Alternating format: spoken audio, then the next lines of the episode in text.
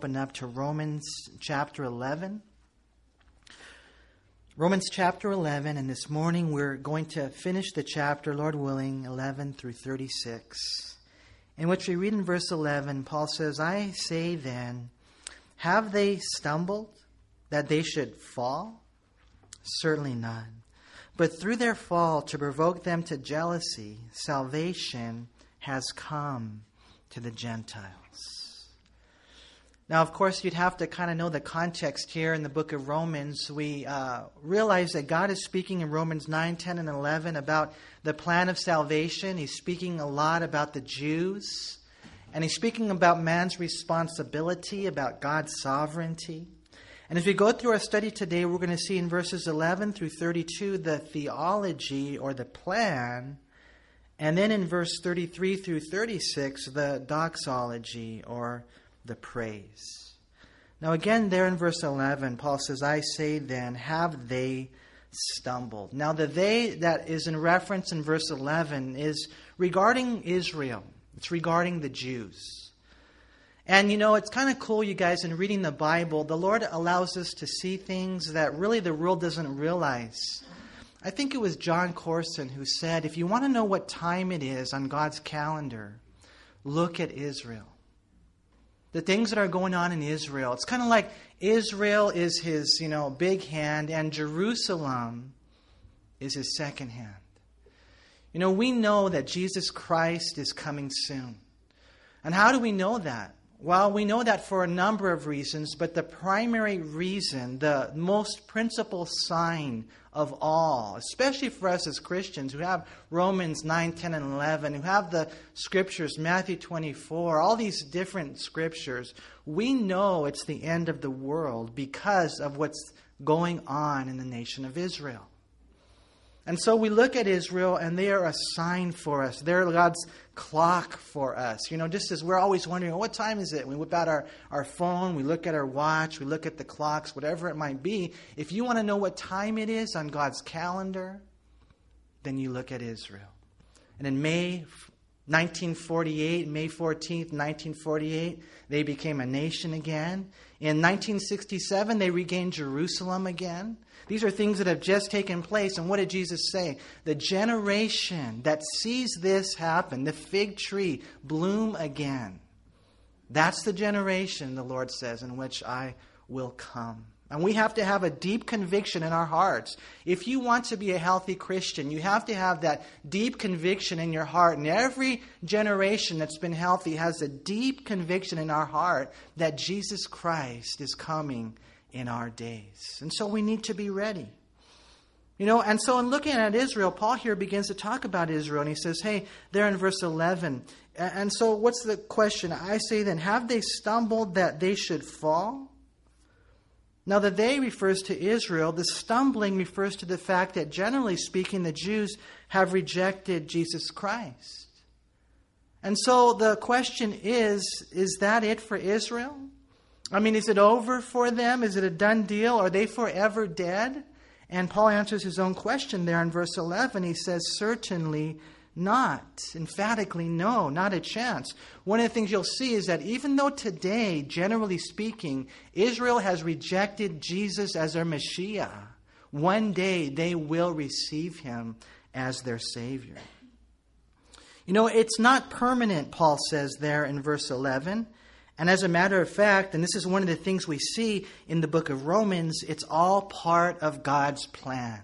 And just as a quick side note right here, I just want to share that with you guys that this is woven into the book of Romans. It's woven into Romans 9, 10, and 11. That all these things that we don't understand, believe it or not, even the things that we perceive to be as evil, are all part of God's plan, His sovereign plan of working everything out for His glory. You know, and we see it with nations, we see it in salvation, and we've got to see it into individual lives as well. You know, take your own life, for example. The things that you go through and the tough times that you've been through. You know, you've got to know, man, that those things, even those tough things, even those crazy things, even those things that you wouldn't wish on your worst enemy, even those things are all part of God's beautiful beautiful, amazing plan for your life. And that's what we see with Israel. That's what we see with the Gentiles. That's what we see in your life. Yesterday, I had the privilege of being able to go and share at a men's breakfast in Calvary Chapel, La Mirada. And the pastor there, really cool guy, his name is Brian, he was telling me that when he was just a young guy, he had a heart condition. He was only 18 years old. Think about that. 18 years old, and he was diagnosed with this serious heart condition that brought him to the point of thinking that at such a young age he was going to die. And so, you know, you look at that situation and you're thinking, man, how awful could it be for an 18 year old young man to be diagnosed with such a severe and serious heart condition? But he said that that's what brought him to Jesus. And if that's what it takes, whatever it takes to bring us to Jesus, then you got to see how the Lord takes those things and he turns it around and he uses it for good. He uses it for your you know, good. He uses it for his glory. And, and that's what we see right here. You know, they, Israel, have stumbled. Generally speaking, they have not accepted Jesus. But we got to see that it's not permanent and it's all part of God's plan. As a matter of fact, notice what he says there again in verse 11. But through their fall, to provoke them to jealousy, salvation has come to the Gentiles. Every once in a while, God will give us a little bit of, you know, what happens, you know, in this plan. He doesn't always tell us things, but sometimes he does. In this case, he does. He tells us this Israel rejected Christ, and as a result of that, what's going to happen is that the Gentiles will provoke Jerusalem to jealousy. The Gentiles would be saved. Now, jealousy can be kind of an ugly thing, huh? I don't know if you guys have ever been in that situation. You know, I'm not really that jealous as a as a guy. I probably should be, man. But you know what? I I mean, you know, everybody has that little uh, tendency every once in a while to get jealous. But I remember one time I was just a kid, and I remember going to the mall and I saw my girlfriend with another guy walking hand in hand down the corridors of the mall, and I was just so mad. I was so angry. I was so jealous. And so when I did, it was kind of funny. I was there with my mom. We went together. I just, you know, guys are different. Some of you guys right here would have, gone up and gotten a fight, huh? I know some of you guys here. I mean, some may have gone up and confronted the situation. I was just so upset, so hurt, so grieved. I just went out and I walked home. I didn't even wait for my mom. I said, Mom, I'm out of here. I can't handle this. I was so upset with what happened. And, you know, and then I talked to her later and I said, You know, you're lost. It's, you're, you know, I'm just joking. I didn't say that. she told me it was her cousin. Yeah, right, you know. the bottom line is, for the sake of the illustration here, this is what happened. He had what was mine. He had my girlfriend. He had my love. Even though it was puppy love, I was just a kid, nonetheless, it hurt. The jealousy, you know, kind of moves you sometimes to make certain decisions. And the, in the age which we live in right now, we, the Gentiles, have what at one time belonged to, to, to Israel. That beautiful relationship with God we have based on the Bible, rooted in the Abrahamic covenant by faith. And so God says one day the Jews will see what you have and they'll, and they'll want it. See, we're supposed to provoke them to jealousy. But this section of Scripture teaches us that along with that human responsibility, there's always that divine sovereignty. It's all part of God's plan, it's all part of God's purpose. As a matter of fact, if you look next at verse 12, it says, Now, if their fall is riches for the world, and their failure riches for the Gentiles, how much more their fullness?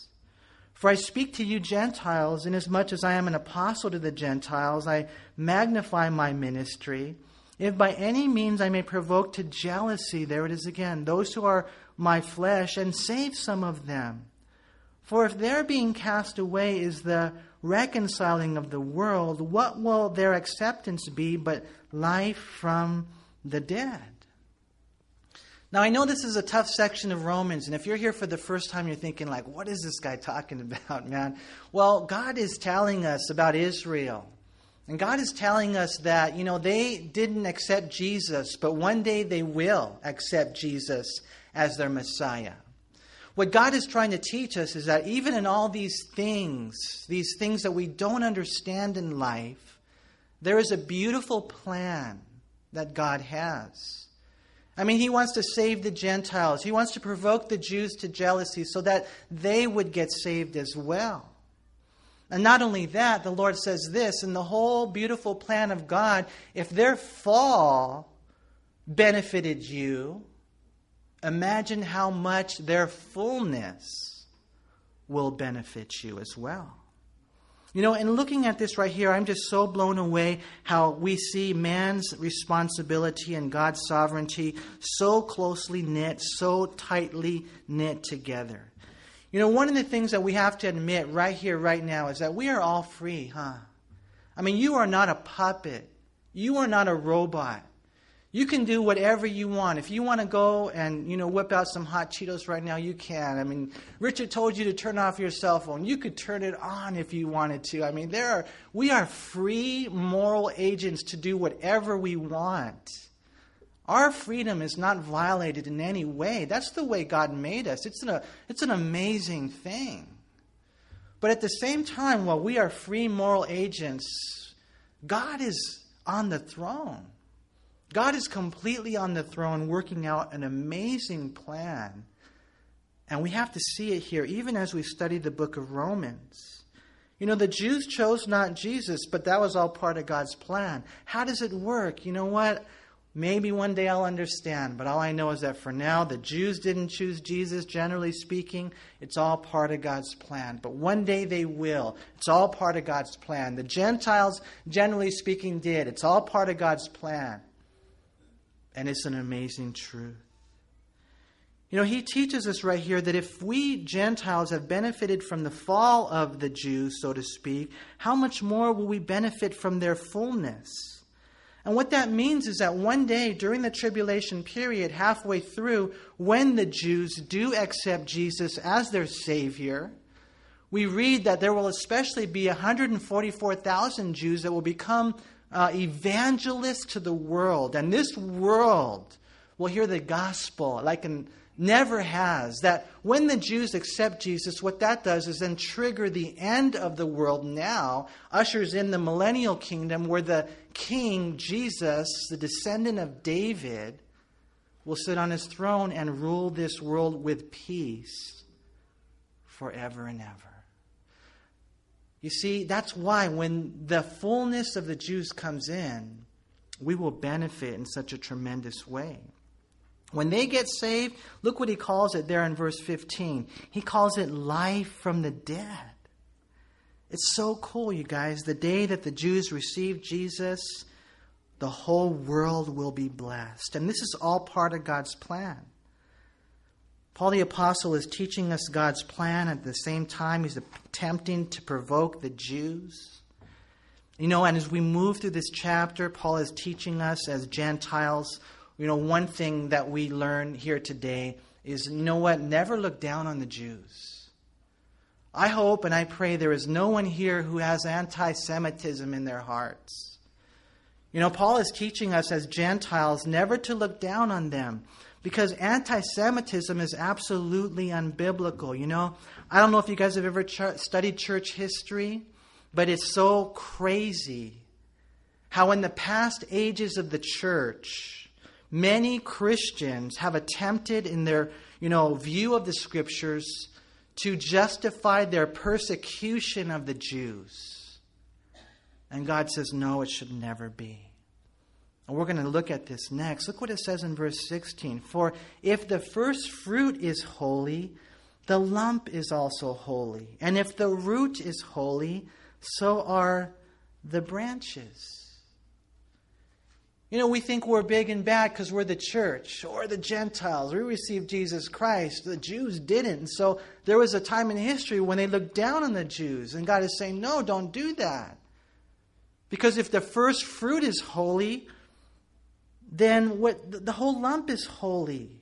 If the root is holy, so are the branches. You see, the first fruit here, the root here is the patriarchs Abraham, Isaac, and Jacob. Jacob's 12 sons, you know, the nation of Israel, they're that first fruit. They're that root. And if they're holy, if they are holy, then their descendants are holy. The entire lump is holy. The tree is holy. The branches are holy. The Jews are holy. Now, I'm not saying you show favoritism towards them, but here's what you have to acknowledge that they have been set apart for God's purposes and God's plans. And whatever you do, man, don't look down on them. That's why so many Christians love Israel. That's why so many Christians, and I see it especially in the hearts of pastors, they love the Jews. They love Israel. They understand Genesis chapter 12, where the Bible says, I will bless him who blesses you, and I will curse him who curses you. As Christians, we should have a special place in our heart for Jerusalem. We should pray for the peace of Jerusalem. That's why so many Christians take pilgrimages to Jerusalem, to Israel, you know, and not that you have to or anything. It's not like, you know, uh, uh, something that's a ceremony that's necessary in order for you to be saved. But a lot of Christians have gone to Israel. Any of you here ever been to Israel, just out of curiosity? Some of you have, huh? My wife tells me all the time, yeah, I've been there, yeah. She kind of rubs it in. She wears her t shirt. I've been baptized in the Jordan, you know. Thanks, Shelly. I don't know if I'll ever be there on this side of time, but one day I will. I love Israel. We should love Israel. They are holy. If Abraham was holy, and Isaac was holy, and Jacob was holy, and his 12 sons were holy, the descendants are holy. Can't look down on them. We see here in verse 17, Paul continues and he says, And if some of the branches were broken off, and you, being a wild olive tree, were grafted in among them, and with them became a partaker of the root and fatness of the olive tree, do not boast against the branches. But if you do boast, hey, remember that you do not support the root, but the root supports you. You will say then, Branches were broken off that I might be grafted in. Well said. Because of unbelief, they were broken off, and you stand by faith. Do not be haughty, but fear. For if God did not spare the natural branches, he may not spare you either. Paul goes on and he uses the uh, an illustration of the olive tree. And you know, one of the fascinating things about the olive tree is that it's a tree that can live for thousands of years, believe it or not. There's some in Israel today that are close to 2,000 years, not quite, because when the Romans came in, they wiped out all the vegetation, but they immediately planted new olive trees. They are still there today. Olive trees are amazing. But as they continue to carry on in time, they might reach a point where they are not as fruitful. And so, literally, what the gardener can do is he can break off some branches and he can graft in some new branches, literally drilling holes in the trunk, placing the new branches in, and that olive tree literally becomes fruitful again. It's an amazing thing what you can do with an olive tree. And just as the gardener can do that, God has done that. We see that illustration right here. That's exactly what the Lord did. We see again, notice it says in verse 17 that some of the branches were broken off. That is, some of the Jews. And so the Gentiles were grafted in to be a partaker of the fatness, or literally, if you look up that word in the Greek, the riches, the richness of God. You know, it's like this Bible we have right here. You guys know, right? This scripture that we're reading right now, who wrote this book? The Jews. The Jews wrote this book, generally speaking. We've got Luke who wrote a couple of books, but man, predominantly it's a Jewish book. And the patriarchs and the examples and the history, the rich history of how to be a godly man or how to be a godly woman, all the poems, all these expressions. It's all Jewish. Our Messiah is Jewish. And we've been grafted into this olive tree. And it's such a blessing, man. We get to partake of the riches of this, man, this amazing relationship that we can have with God. And so that's all he's saying. And it's such a blessing, and I pray that you guys would be blessed by that. But here's where we need to be so careful it's not a reason to boast. He says in verse 18 if you do boast, remember, you do not support the root, but the root supports you. Abraham, Isaac, Jacob, they were all Jewish. The Bible was Jewish. Our Savior is Jewish. And so be very careful. But we say, hey, they blew it, man. You know, they missed their chance. They're broken off. I've been grafted in, you know? That's true. It's a good point. As a matter of fact, Paul says that brings something else up. If you don't continue to believe, then the same thing might happen to you. They were broken off because of unbelief. And so, if you want to start talking about that, okay, let's talk about that. What about you? You need to keep believing, man. You need to continue to believe until the day that you die. Notice again there in verse 20, well said, because of unbelief, they were broken off, and you stand how? By faith. Do not be haughty, but notice he says, fear. For if God did not spare the natural branches, he may not spare you either. Man, it's crazy the things that have gone on throughout church history. It's crazy the things that go on in the church. You know what? If you started well, praise God. But that doesn't mean that it's over, you guys. You know, we go out to the beach and we go swimming and we go in the water and we're having a great time. But if you're not careful, the tide can take you away. And you don't even realize it. See, there needs to be a fire in our hearts, you guys. We can't slow down in our relationship with the Lord. We need to have that fear. We need to make sure that we are not prideful. We need to make sure that we don't slow down, but that we continue to grow in our relationship with the Lord.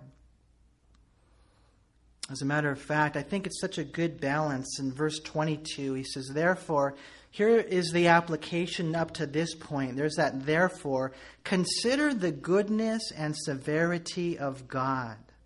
On those who fell, severity, but toward you, goodness. Notice if you continue in his goodness. Otherwise, you also will be cut off. You know, it's so cool to be able to study the Bible together and to be able to discover these truths about God, about Christianity, about life, about Israel, about the Gentiles. These are all things that God wants us to know. That's why he wrote it down. And I think right here in verse 22 is probably one of the most important concepts, you guys, for us as Christians. Notice what he says again. Therefore, consider the goodness and severity of God. That's very important. It's so important for us to have the complete consideration when we're thinking of our Creator. Because in order for us to walk upright, we must have a biblical balance. You know, let me ask you a question this morning. Is God good? Yes. You can sing it all the time. He's good, huh? God is good. He is good, huh? Let me ask you another question. Is God severe? He's severe, huh? He's severe as well. You see, and we need to make sure that we don't lean too much in that direction or too much in that direction or forget this and f- forget that. You know, I think that as a Christian, what makes us healthy is having that beautiful revelation, understanding who God is, not making a God in my own mind or not letting Oprah Winfrey make God for me. What does the Bible say? God is good, but God is also severe. Let me ask you another question Does God love you? Are you sure He loves you? You? Okay. Even though you did what you did this morning? he will always love you. There is nothing you can do to make him stop loving you. There's nothing you can do to make him love you more or love you less. He loves you. Will God spank you? Now, when God spanks, does it hurt? Just as a side note here. God will spank you. He will spank you swiftly. See, you consider the goodness of God, you consider the severity of God. Unhealthy Christians, they lean too far in either direction. Oh, God's good. I can just do whatever I want. I'll talk smack. God's going to get you because He loves you. See, God is good, God is severe. Some people are on the other side of the spectrum. They don't really understand the love and the goodness of God, and that's why you have to have a balance. Let me ask you another question Do you believe in heaven? Yeah, everybody believes in heaven, right? Do you believe in hell? Are you sure? You know, 54% of Americans don't believe in hell. They like the goodness of God, but they don't believe in the severity of God. And that's why, looking at this right here, I think it's so important for us to understand we must have a biblical view of God.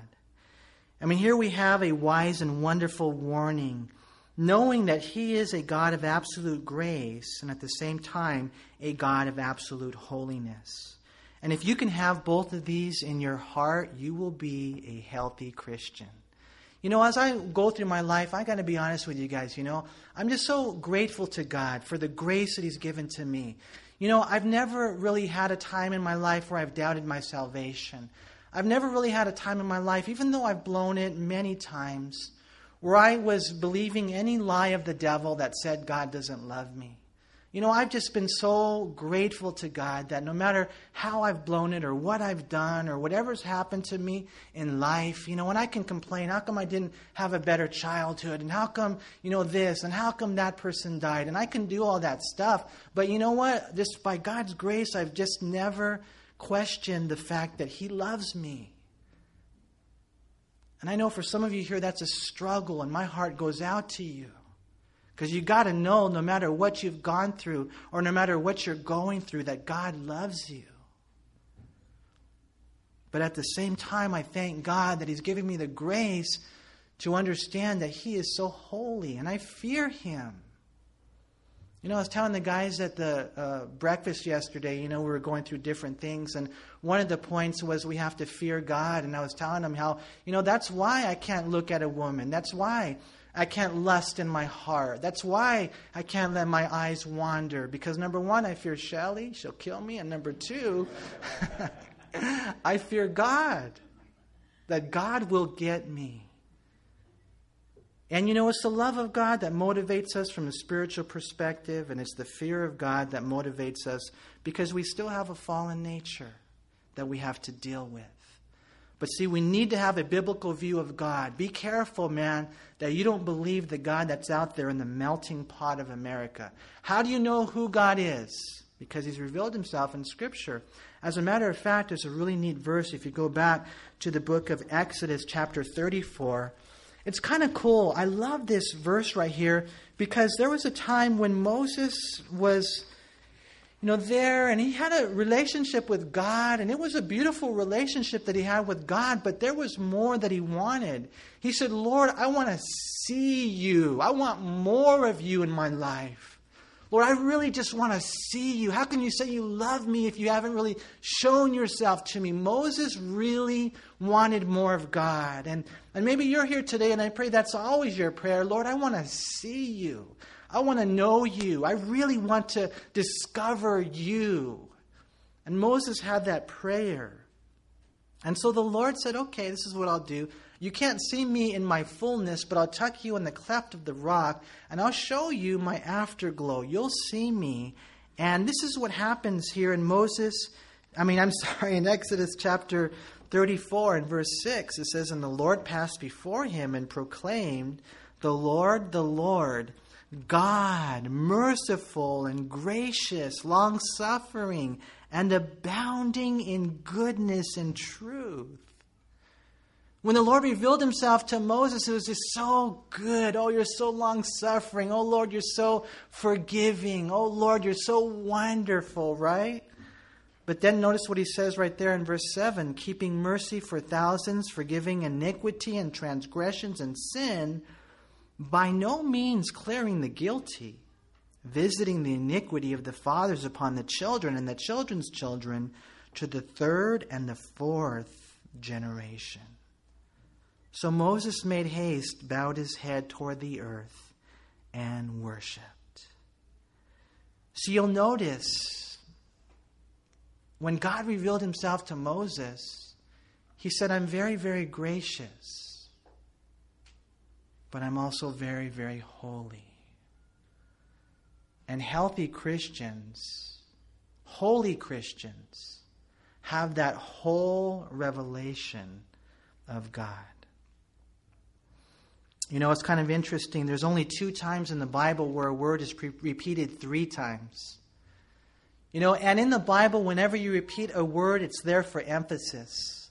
In the book of Isaiah, chapter 6, the angels say, Holy, holy, holy is the Lord God Almighty. In other words, the Lord is holy. In the book of Revelation, chapter 8, the angels say, Woe, woe, woe to the inhabitants of the earth. Because God will judge. And when we look at the scriptures, we need to have an understanding of how it all works. You guys, back to the book of Romans, we see that it works both ways.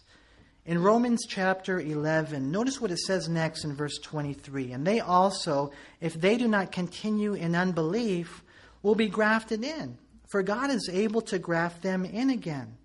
For if you were cut out of the olive tree, which is wild by nature, and were grafted contrary to nature into a cultivated olive tree, how much more will these, speaking of the Jews again, who are natural branches, be grafted into their own olive tree? And you know, the principle of God is very plain. We see it right here. If you don't believe, you can be cut out. Yeah, but I was a Christian, man. Yeah, but I did all these things. If you come to a point in your life, and this is all I can tell you, according to the Bible, that if you stop believing, then you can be cut out. We see the same thing in John 15, 1 through 6. But if you start believing again, then you can be grafted in. Isn't God good? God is just. God will take you back. There may be some of you here today who you know you've drifted away from the Lord. You, you know, are here today and, and maybe you've been going through the motions, maybe not. Maybe you haven't been to church in 27 years. I don't know where you guys are at. But the Lord knows where you're at, and you drifted away from the Lord. Maybe when you were a kid, you went to vacation Bible school. Maybe when you were just a little guy, man, that someone took you to church and you accepted Jesus. Somewhere on the road, I don't know, maybe you even saw something on television or the radio, but you drifted away. And so you're here today and you're wondering, will God take me back? Oh, yeah. He'll take you back. Just like He's going to take Israel back. He'll take you back. You know, on Thursday, I read with the congregation. I don't know if you guys heard the story about the dog Muffy in Australia. It's kind of a funny story.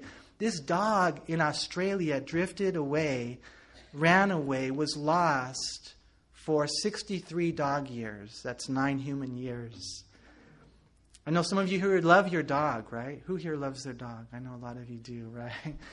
Imagine how heartbreaking, how heart wrenching it would be if you lost your dog for nine years. But then imagine one day, and this is what happened in Australia, they found Muffy again. she was thousands of miles away, but she was reconciled with her owner. And you may be here today and you know you've done a lot of crazy things. You know, and you've muffed it up. You've messed up. You are Muffy the dog or whatever it might be, you know. You just feel like you're thousands of miles away. But God has found you today. And He says, Hey, I want to make it right again. See, God will do that. If you don't believe, you can be cut out, cast out. But if you do believe, you can be grafted back in. Especially for the Jews who are represented here as the natural olive tree. And you know, the thing about Israel, it's not just a possibility, it's not just a probability, it is a certainty that it will happen again. We read that next in verse 25. He says, For I do not desire, brethren, that you should be ignorant of this mystery, lest you should be wise in your own opinion, that blindness in part has happened to Israel until the fullness of the Gentiles has come in. And so all Israel will be saved, as it is written. The deliverer will come out of Zion, and he will turn away ungodliness from Jacob. For this is my covenant with them when I take away their sins. Concerning the gospel, they are enemies for your sake, but concerning the election, they are beloved for the sake of the fathers. For the gifts and the calling of God are irrevocable. For as you were once disobedient to God, you'd have now obtained mercy through their disobedience. Even so, these also have now been disobedient, that through the mercy shown you, they also may obtain mercy. For God has committed them all to disobedience, that he might have mercy on all. This is kind of a tough section, maybe for some of you here. Uh, I know some of you here are tracking with me. But what God is just basically saying is listen, I want you to know this. He says right there in verse 25, I don't want you to be ignorant of this. I want you to know this that Israel will return to the Lord.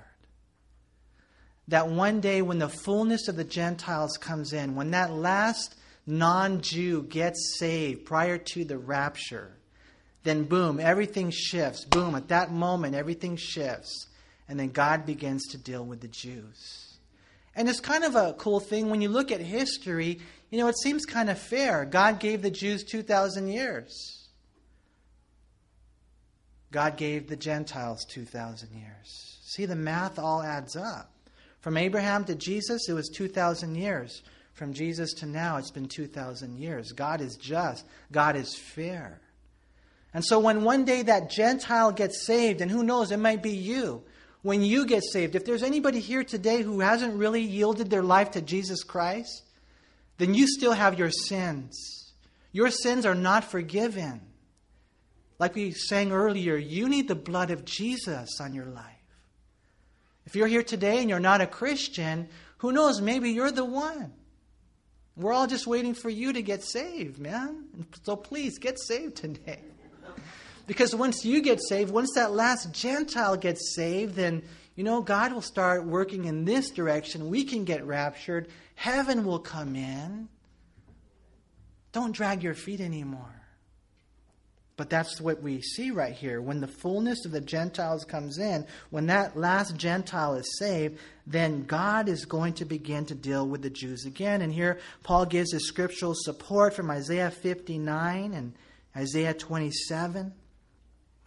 You know, and in the sense that at the time of writing this letter, we see there in verse 28, notice it says that they are your enemies. They are enemies for your sake. And he only says that because when Paul was writing the letter, um, the Jews were persecuting him. that Jews were resisting Christianity. But he also says there in verse 28 when you look at the big picture, they're not enemies. They are the beloved for the sake of the fathers. They are still the beloved because of Abraham, Isaac, and Jacob. And God says there in verse 29 that his gifts and his calling, in that general sense, are irrevocable. See, God's promises are true, and that's good news. You know, again, we started the whole section, Romans 9, 10, and 11, looking at chapter 9 and saying, you know what? God made a lot of promises to Israel.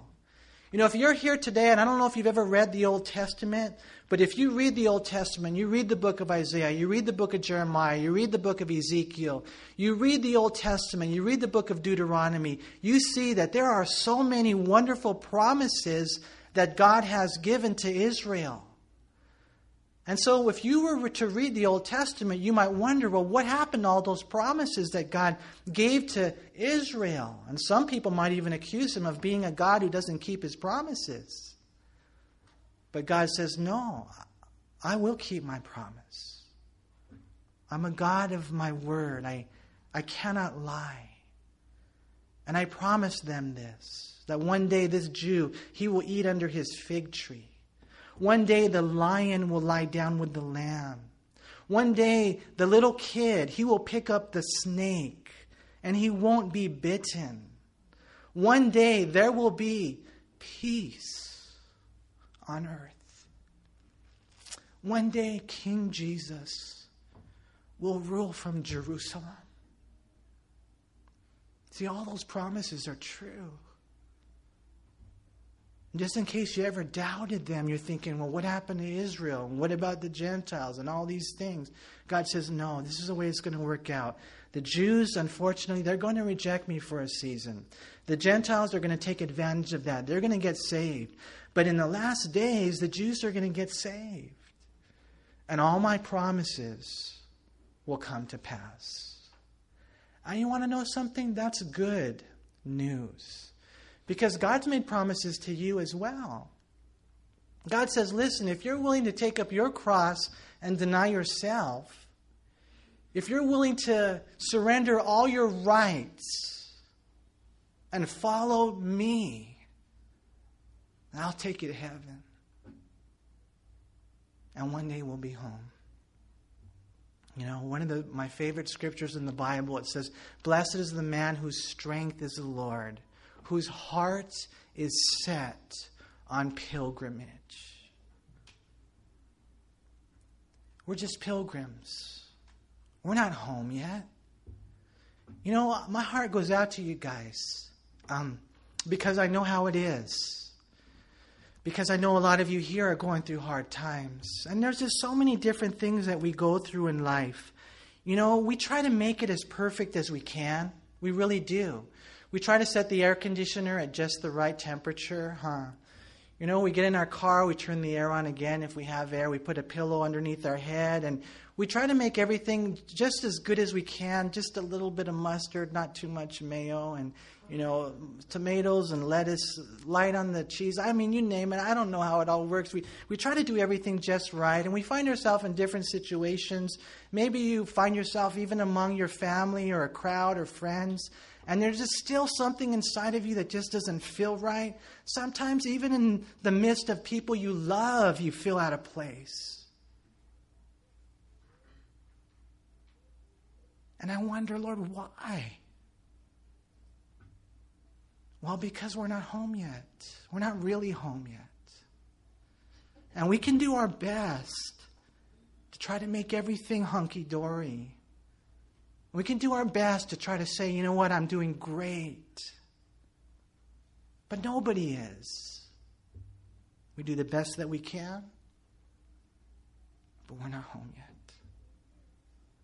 God promises, I'll take you home. I'll take you home one day. And he will keep that promise. He keeps all his promises. And it's such an awesome thing. And that's what this establishes right here. You know, the book of Romans, chapter 1 through chapter 11, is all about salvation, you guys. How God has saved us from our sins. And God has given us heaven. God has given us Him. And in looking at all these things, we see the Lord teaches us a place to trust. Verse 32 can be an interesting verse. It says, For God has committed them all to disobedience, that he might have mercy on all. And what that means is, though God is not the author of sin, God has allowed man to sin so that one day he could receive his glory by demonstrating his grace and mercy even to disobedient sinners like us. And so, what ends up happening? Well, after all the theology, we come to the doxology. After all the plans, we now come to the praise. And look what happens in verse 33. Paul just says, Oh, the depth of the riches, both of the wisdom and knowledge of God. How unsearchable are his judgments and his ways past finding out. For who has known the mind of the Lord, or who has become his counselor, or who has first given to him, and it shall be repaid to him? For of him, and through him, and to him are all things, to whom be glory forever. Amen. Paul, right here in Romans chapter 1 through chapter 11, and for those of you who have been here for the last 37 years that we've been studying this part right here, man, you know, it's been so cool just to see the theology, the salvation, the doctrine. It was kind of technical, sometimes was kind of tough. But when it all comes down to it, Paul just says, Praise the Lord. He saved us. It's so amazing what God has done. God loves me. God sent Jesus to die for me. And if I just place my faith in Jesus, I'll be saved as well. And in the midst of all the difficulties that go on in life and things that we don't understand, things that we hate, things that, man, just make us cry, it's all part of God's plan. And if that's the case, praise God that He can do that. It's amazing. It's so amazing that God can do that through all the things that we go through in life. That it's all part of His perfect plan. And it just brings us to worship Him. And that's what Paul did. Wow. Wow. God's wisdom, God's ways, God's knowledge, God's judgments God's mind. It's mind boggling. You know what, you guys? We won't figure him out. You know, if you try to figure out what's going on, your brain will, you know, freak out. You'll fizzle out, man. You'll blow a fuse. I know some of you here are trying to figure it out. Don't. Just trust Him. Just trust Him because it's past finding out. You don't want the peace that comes from understanding, you want the peace that passes understanding. We can't know everything, huh? We can't know why. We can't know what. We can't know when. We can't counsel him. God, I think you should do this. Oh, yeah. I would like to tell God what to do, but I have a feeling that He knows what's best. As a matter of fact, when it talks about His knowledge right here, that means He knows not only everything that's happened or will happen, He knows all the possibilities. It's amazing. We can't counsel Him, we can't tell Him when or what to do. Let God be God. We can't know everything, we can't counsel Him. And we can't even say here today that God owes us. There in verse 40, 35, who has first given to him and it shall be paid to him? Who here busted the move first? Who here said, Yeah, I want God before he said, I want you? Nobody here. It all started with God. It's all about God. As a matter of fact, that's what we read there in verse 36. For of him and through him and to him are all things to whom be glory forever. Amen. You see, it's all about Him. Him, Him. That's why we sing hymns. It's all about Him. A lot of times I think it's, it's about us, you know. I know I've got my iPhone and my iPod.